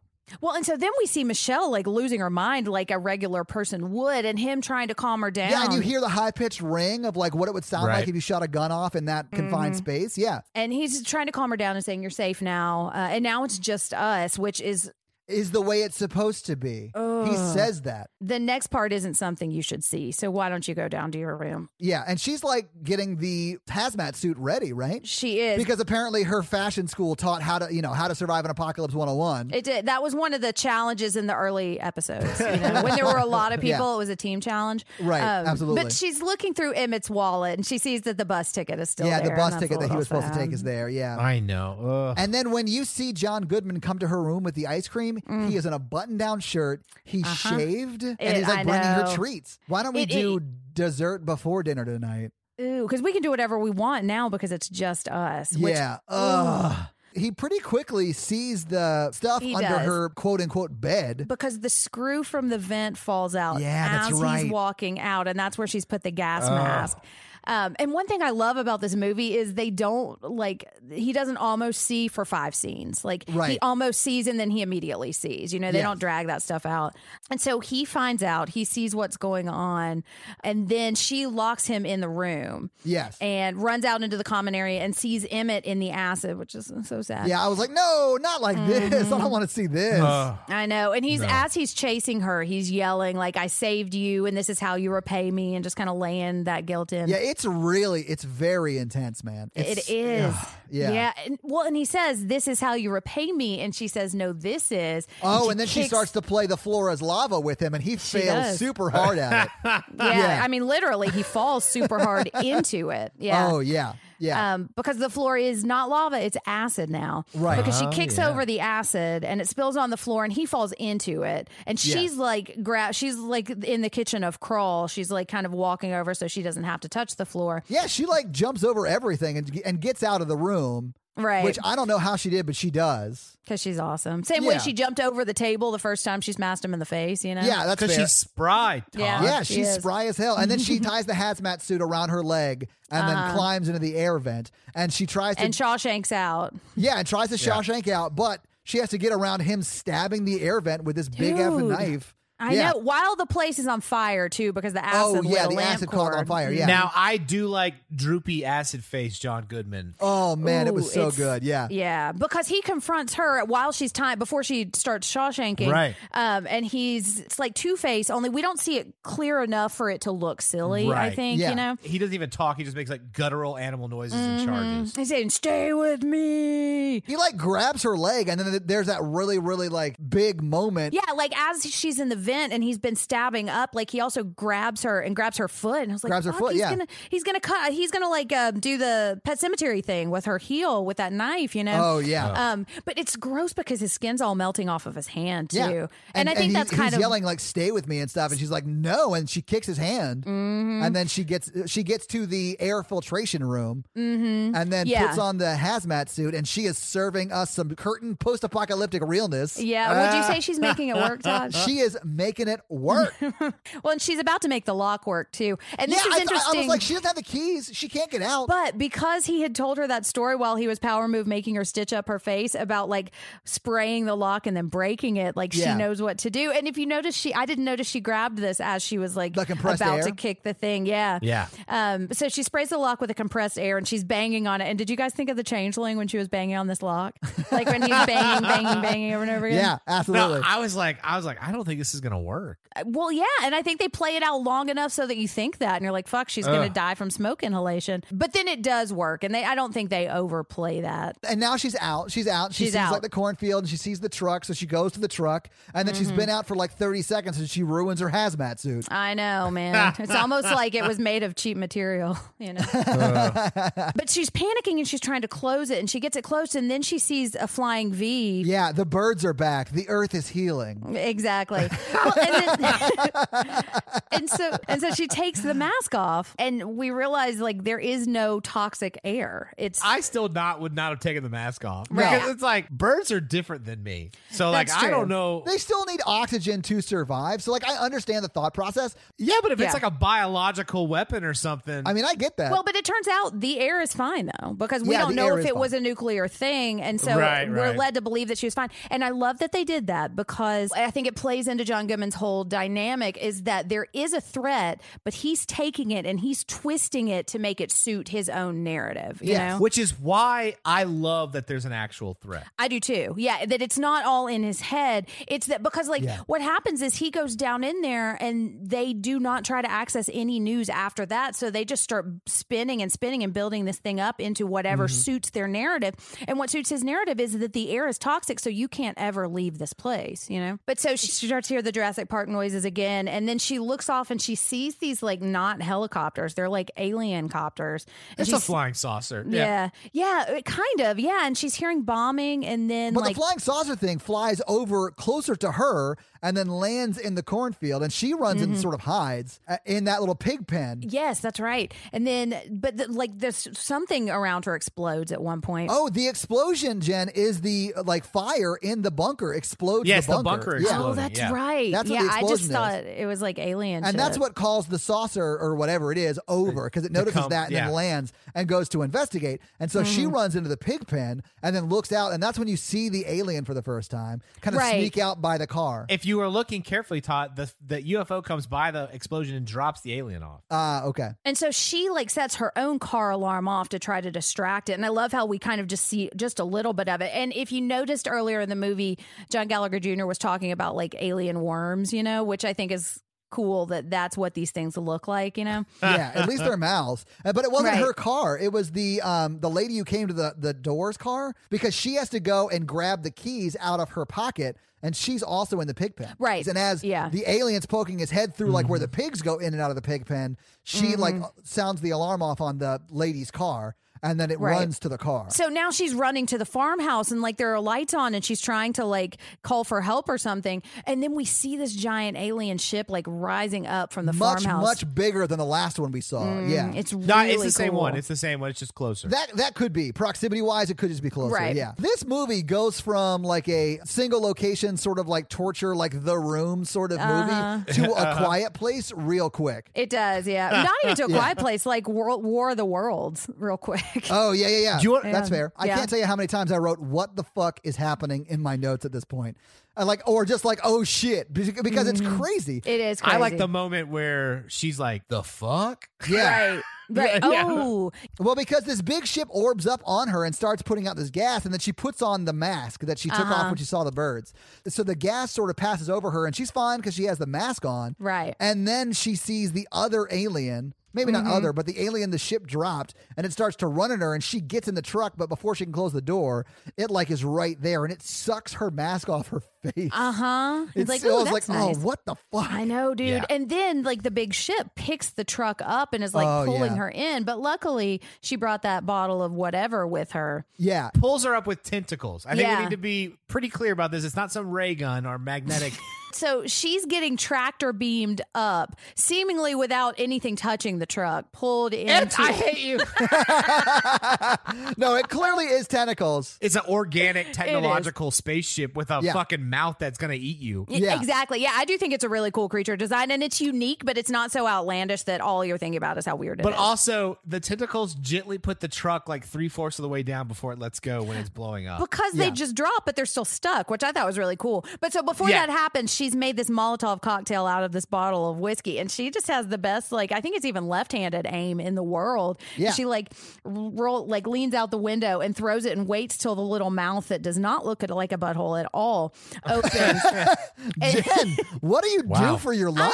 but yeah, she she tosses that Molotov cocktail into that brown hole and it explodes everything. yeah, this alien does not consent to this kind of No. backdoor No. No, action. and yeah. you gotta get consent. And if you don't, things are gonna explode. exactly, and that's on you.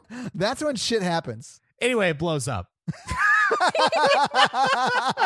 yeah, it does blow up, and Um, It does blow up. because the tentacles are sticky. It like extends the tentacles all the way down, and it like slows her descent. And it, Right. so she doesn't Mm. Right. she doesn't like die when it Yeah. falls from forty feet. It sort of Right. does make sense, but the thing about those old trucks is no airbags. Yeah. All right, so she's now in her car again, and she and it starts, and she's driving away, but not before she runs over the name of the movie because she takes out the mailbox, and the mailbox says Ten Cloverfield Lane. She ran on it. over the address of the movie. I know it's well, anyway, so she does like drive away, and she's hearing on Mm-hmm. the radio that there are people in Dallas. in it, no, it's in Houston, and I think Baton Rouge. Baton Rouge. That's right. Yeah. So I think the safety is in Baton Rouge. It But is, they need people to help in Houston. Yes. And so she chooses the life of adventure. And I like that. 'Cause I do she too. Could, she could go towards safety or she could go towards adventure, and she goes towards adventure. And I'm on board. It's going for, towards adventure, but it's also going towards helping people because now she has this. That's what yeah, I mean, she yeah. knows what to do, and she's and she's not running away from her problems. yeah, like anymore. no joke. I want to see a sequel where she gets to Houston and sort of like helps the resistance or whatever. Yeah. I would love to see and that. she, the actress Mary Elizabeth Winstead, has said she's down for it. I don't think that's Awesome. in production, but yeah, I think this kind of completes her arc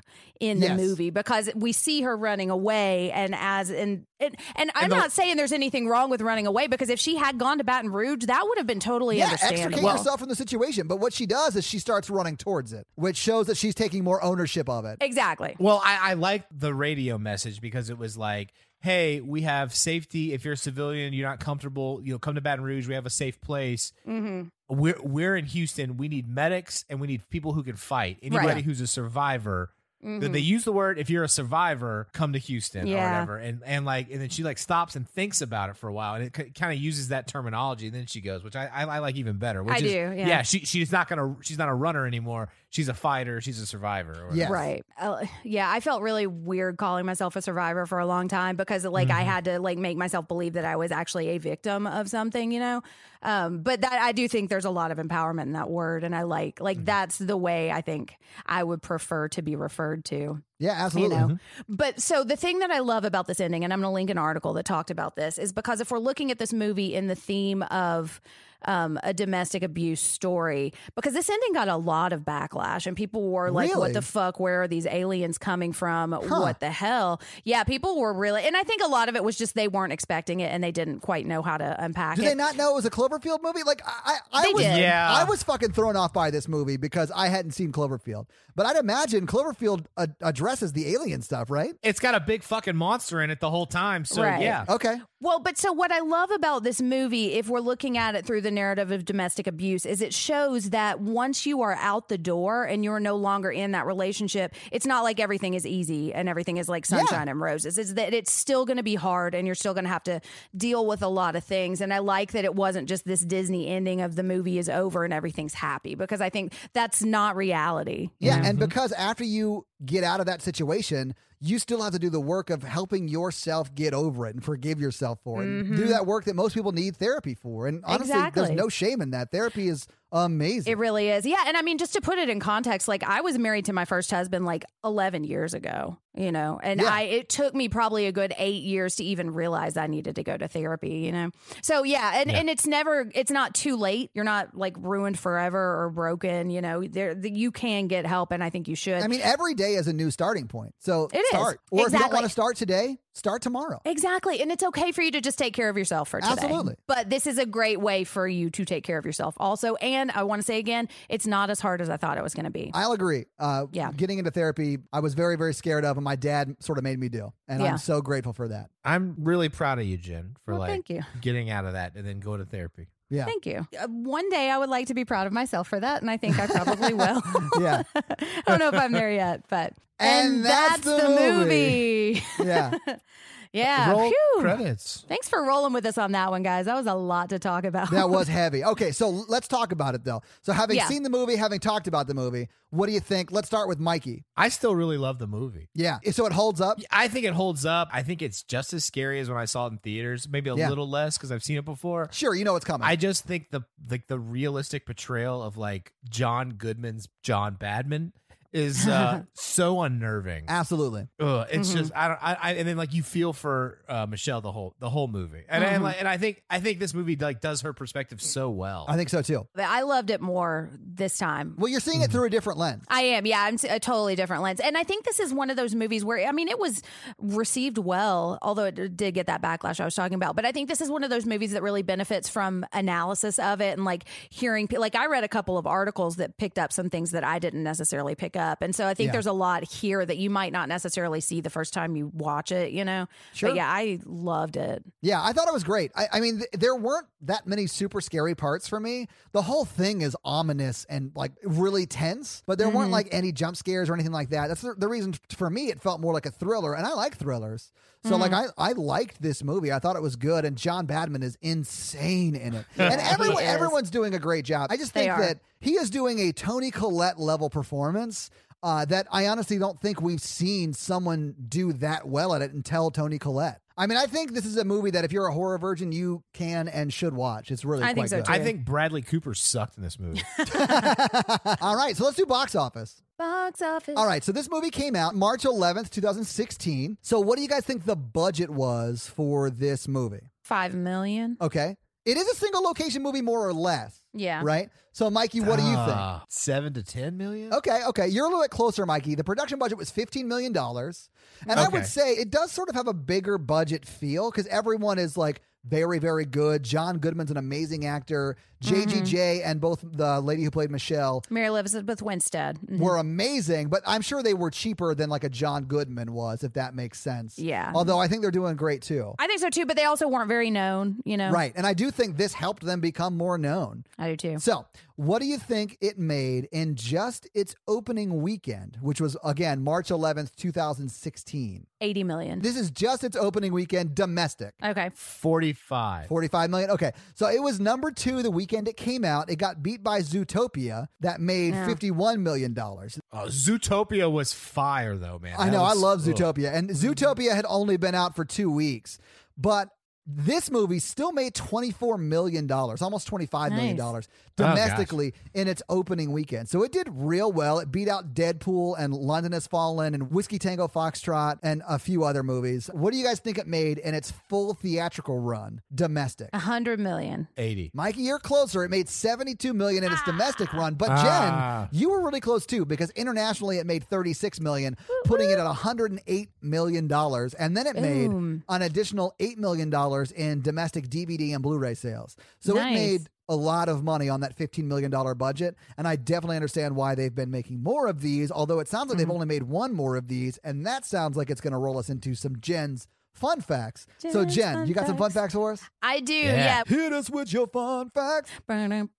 So this was um, this was written and directed by Dan Trachtenberg, and this was actually his directorial debut, Oh, wow. which okay. I think is very impressive. yeah, Um, nailed it right out of the park. It was produced by J.J. Abrams and some other, I hate to say some other people, but I had never heard of these other people. The other notice, notable person that produced it was Damien Chazelle, who directed La La Land and Whiplash. no shit. hmm Okay. I- Okay, so This is insane because I was a pro- professional drummer for many years and I still haven't seen Whiplash. I got to see Mm-hmm. it's it. so Wh- oh my God. good. I know. Oh, it's Everyone so tells me that. I good. haven't seen it. And that, okay, that is another story of an abusive relationship that's not like a romantic relationship at all. Oh, it's so you'll Right. I think you'll really like it. It's It's like a so horror good. movie itself. So it was originally uh, it was started as a spec script called The Cellar, written by Josh Campbell and Matt Stuckin. I hope I'm saying those names right. Um, and then Bad or Paramount, I think, bought it, and Bad Robot ended up getting it. And so they, as they were filming it, they started to notice like there were a lot of like parallels to Cloverfield. So I think during production is when they decided to turn it into a Cloverfield movie and they've called Interesting. it they've called it a spiritual sequel and a blood relative of Ah. Cloverfield because the, the the aliens don't look the same at all. Like both of Oh, those really? movies can stand independently. Well, you I mean the other one's Godzilla and I think there's well there's some spidery kind of things. Uh, but- they're parasites that live on the Godzilla that fall off. Oh, of that's it. right. But because it's found footage, you don't ever get a clear enough look to really find out too Interesting. much about it. It is. I think Cloverfield is great. Yeah, Um, I mean, I I'm not saying it's not. I haven't seen it. but the cast didn't actually find out that this was going to be a Cloverfield adjacent movie until a couple of days before the trailer dropped because they told them the title of the movie was 10 Cloverfield Lane. And they had they added in the scene where she runs over the mailbox. Wow. Okay. So it wasn't intended to be Cloverfield. Interesting. Once they had gotten the script, they brought Damien Chazelle in to rewrite it. And so I heard, I read some things about the original ending where she was going to um, leave or get out and then realize that the air's not contaminated. And then there were no aliens at the farmhouse, but she was just going to drive to the nearest city and find it that it had been like ruined or bombed. Okay. Which I'm glad that they ended or they changed the mo- the ending. Yeah, I feel like I like this ending better than that, but that wouldn't have been bad either. I do. Yeah, I think so too. But I mean, I, li- I feel like it just says more here. Yeah. Um, and I think that's partly because Damien Chazelle rewrote it and he added a lot of that domestic abuse element into it, kind of like what you see in Whiplash. Um, he was supposed to direct it, but he dropped out of directing because Whiplash got funding. And so he went to Ah. work on that one. Yeah. Okay, so the movie Mikey was talking about earlier was originally called God Particle, and they kind of did the same thing with it, and they turned it into the Cloverfield Paradox. And that Ah. is the third Cloverfield that is on Netflix right now. One thing that's notable about it is the first commercial for it was during the Super Bowl, and then it immediately dropped on Netflix right after the Super Bowl. Oh yeah, I remember that. Oh It was- I mean, I, shit, I remember that. Yeah. Yeah. Mm-hmm. So I've got a couple of Easter eggs. Apparently, there are a lot of Easter eggs that I don't think I caught. So if you know any Easter eggs and you want to send them in, we would Yeah, love to hear send them. us at us on social with your Easter eggs because I want to hear all of them. Because I know that J.J. Abrams does a lot of Easter eggs like that. Like the name of the gas station is Kelvin, and he has named a couple of things Kelvin. I think there's a Kelvin in just about all of his productions because that was the name of his grandfather. Oh, Um, Ah. I don't know, isn't that sweet? Um, he actually talks about how his grandfather um, taught him how to story tell. yeah. Uh, if you watch it, his TED talk, it's so good, but it's all about that. Yeah. And I think he tries to name things. Like the visual effects company, I think, is named Kelvin. Okay, the network carrier on her cell phone is BRT, which is for Bad Robot. Yeah. Which is the production company. And this was an interesting one. I don't know. I, it had to have been intentional, but Mary Eliz- Elizabeth Winstead drives a Volkswagen Bora in this movie, which is the same car that she drives in Final Destination 3. Which I Oh, think she's is Final interesting. Destination 3? She is, yeah. Okay. Okay, and my my last fun fact: the body count here is three, and everybody in this movie dies off screen because Oh, yeah, which I think that's is fair, yeah. interesting. Yeah. and I mean it's a small cast, so there's not going to be a huge body count. Although I Yeah. guess you could count all of the millions of people that got destroyed by whatever the aliens are. But Sure. it wasn't until I read that that I was like, oh yeah, we don't see anybody die. And those are my fun facts. Well, thank you for your fun facts, Jen. Before we move on to what we're doing next, do you want a Todd fun fact? I do want to top Yes. fun fact. So I made the social share for this movie that we were doing this movie, not having seen the first one. And I literally Googled 10 Cloverfield Lane Alien and I photoshopped that in to the social share for it, thinking it would be a major part in the movie. Oh yeah. And then, I was, and then I was watching the movie and I was like, I guess there's no fucking alien. Like, what is so, so, like, if you go back and look at that social share announcing that we were doing this movie, I spent like 40 minutes getting that, that thing in there. and That then is it so w- is funny. only in there. For, like, I think I spent more time putting the alien in the social share than the alien is on screen. wow. I still can't believe you went in not knowing what Cloverfield means. Yeah, I have that's no crazy. idea. I'm so happy for you. I know. Yeah, I know. It- honestly, it made it for a cool turn, and I wasn't pissed about it. I was like, "Oh shit, what is Right. happening?" So let's do some scary scale. All right. Hey, listeners, our scary scale is a scale we use to rank how scared we were by the movie today. It's not a ranking of the quality of the film, it's how scared we were when we watched it. Our one example is Ghostbusters, our 10 example is Texas Chainsaw Massacre. All right, Todd, what you got? I want to give this a four. Interesting. It's not super scary, but like I've lived in a house that was sort of like really tense all the time, like this when I was a Mm-hmm. little kid, and it like gave me some real like flashbacks to that. Mm-hmm. So like I, I was uncomfortable while watching it. It wasn't super scary; it was just ominous and uncomfortable. And Yep. John Goodman does a really good job of being that narcissistic, controlling asshole. yep. Mikey? I think I'm gonna give it a five. Ooh. Oh wow, look at Mikey. I know. Not so dead inside today. you guys primed my feelings all up earlier. Oh yeah, we pulled Yeah. out some feelings in this episode. yeah. Yeah. I'm gonna give it a six. Along the lines of what you guys were talking about. It just it Yeah. brought up some things in my past that were just yeah, I felt tense throughout this movie. It almost made me sick to my stomach a little bit. yeah, I was sweating at one point. Yeah.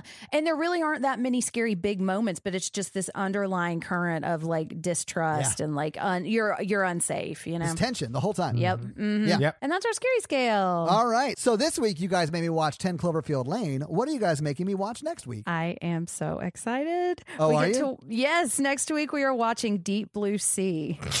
I can't. This whole wait. time your hat has been just like a shark fin. It has been, and you guys didn't even see it. I have been Oh, like, quoting this movie for so long because of Chappelle's show that I'm sort of excited I get to see it. Uh-huh. Oh my god! Although I'm it's- sure I'll hate it because I hate water horror. I classify this as a Mikey movie. oh yeah? I mean, I like it because it's got sharks in it, but I mean, I it's- mean, yes. yeah. We may be kicking off a month of aquatic themed horror with Yeah. our Oh, next episode. yeah. I also. 100% am terrified of underwater horror. well, buckle up. June, the month of June is going to be aquatic horror month, and we don't do themes very often, but we just we kept wanting to watch all these shark movies, so we're and it's not just going to be sharks, but. It just happened to, you know, splash up on us. All right, guys. Anyways. So watch Deep Blue Sea for next week. All right, Mikey. So do you have a review for us? Nope, I definitely do not. All right. Well, while Mikey is looking up a review, let me tell you how you can have Mikey read your review on the podcast, and that's simply by going to Apple iTunes and leaving us a five star text review. And if you want, leave us like an accent for him to read it in. Throw some emoji in there. Make it make it fun. You know, give us something to have a little fun with, and then Mikey will read it. Yeah. Usually, like a batshit insane person. I mean, yeah, that is on brand. Mikey, do you have a review for us this week? Here's a short review for you guys since this is going to be a long episode. Okay. Uh, Brandon B1117 says, Amazing. I listen to you guys when I'm at work, and it makes work even better. Aw. Thank you guys for the great content. Keep it up. Oh, thank Five you. stars. Thank you so much, Brandon B117, That's awesome. for that awesome review. And if you guys want us to read your review, leave us a review. All right, guys, we are a member of the Consequence Podcast Network, which means you should check out all of their great podcasts like Halloweenies or The Losers Club or The Assembly or Kyle Meredith With or This Must Be the Gig or The Fifth Dimension. Ghost Echoes, the Opus. The Opus, yeah. There are a lot, though. Check them out. There are a lot. And if you want to check them out, they're all listed on their awesome website, Consequence of Sound, and a lot of great articles about both mu- music and movies and pop culture stuff. Just check it out. It's amazing, guys. Check it out. And if It you want really to check is. out our shit, go to horrorvirgin.com. If you want to follow us on socials, go to at Horror Virgin on all the socials. If you want to follow us individually, Jen is at at Jen with two N's for Ratu. Mm-hmm. Mikey is at M Randolph24, and I am at Todd J. Awesome. And if you want to help financially support the show, please do by going to patreon.com slash horror virgin to sign up for one of our awesome levels where you get a lot of great things and a lot of great content. We do videos and just a lot of great bonus stuff. Yeah. And one of the things that we do monthly is a monthly listener request, which is where we came up with this episode. Mm-hmm. That's so right. if you want to get it on that, get it on the Patreon. But If you can't financially support the show, but you still want daily free content, check out our Facebook group at facebook.com slash groups slash horror virgin. We also link it on social pretty often. So Yeah. you can see the link to it there. And it's honestly daily free content with an awesome almost 800 member community. So it's really, really Wow. Mm-hmm. growing. I know, I can't believe it. It's awesome. So thank you guys. And honestly, Facebook group members, thank you so much for being awesome. You Yes. guys are literally the best. Thank you for joining us today because that's going to be it for us. Yeah. Um, yeah, I just finished working on my shower curtain suit. And so I'm about to try to smash through some windows and get the hell out of here. I'm I Jen made is one of serving my us some sh- post APOC realness. well, on that note, I'm Jen. I'm Mikey. And I'm your horror virgin Todd, guys. Have a great week. Bye. Mm, I just need that acid to clean some stuff in. it. Badminton nerds. Local man burns down house. Solve the toilet paper crisis. you still have to wipe. Even if you're dissolving your poops, you still have to wipe, you monster. You just you just flick a little bit of acid right there on the. Ew. Th- No, no, no, no. Ugh. This is why we're not quarantining with Mikey. this and he gets re re exposed every two weeks. exactly. Jen.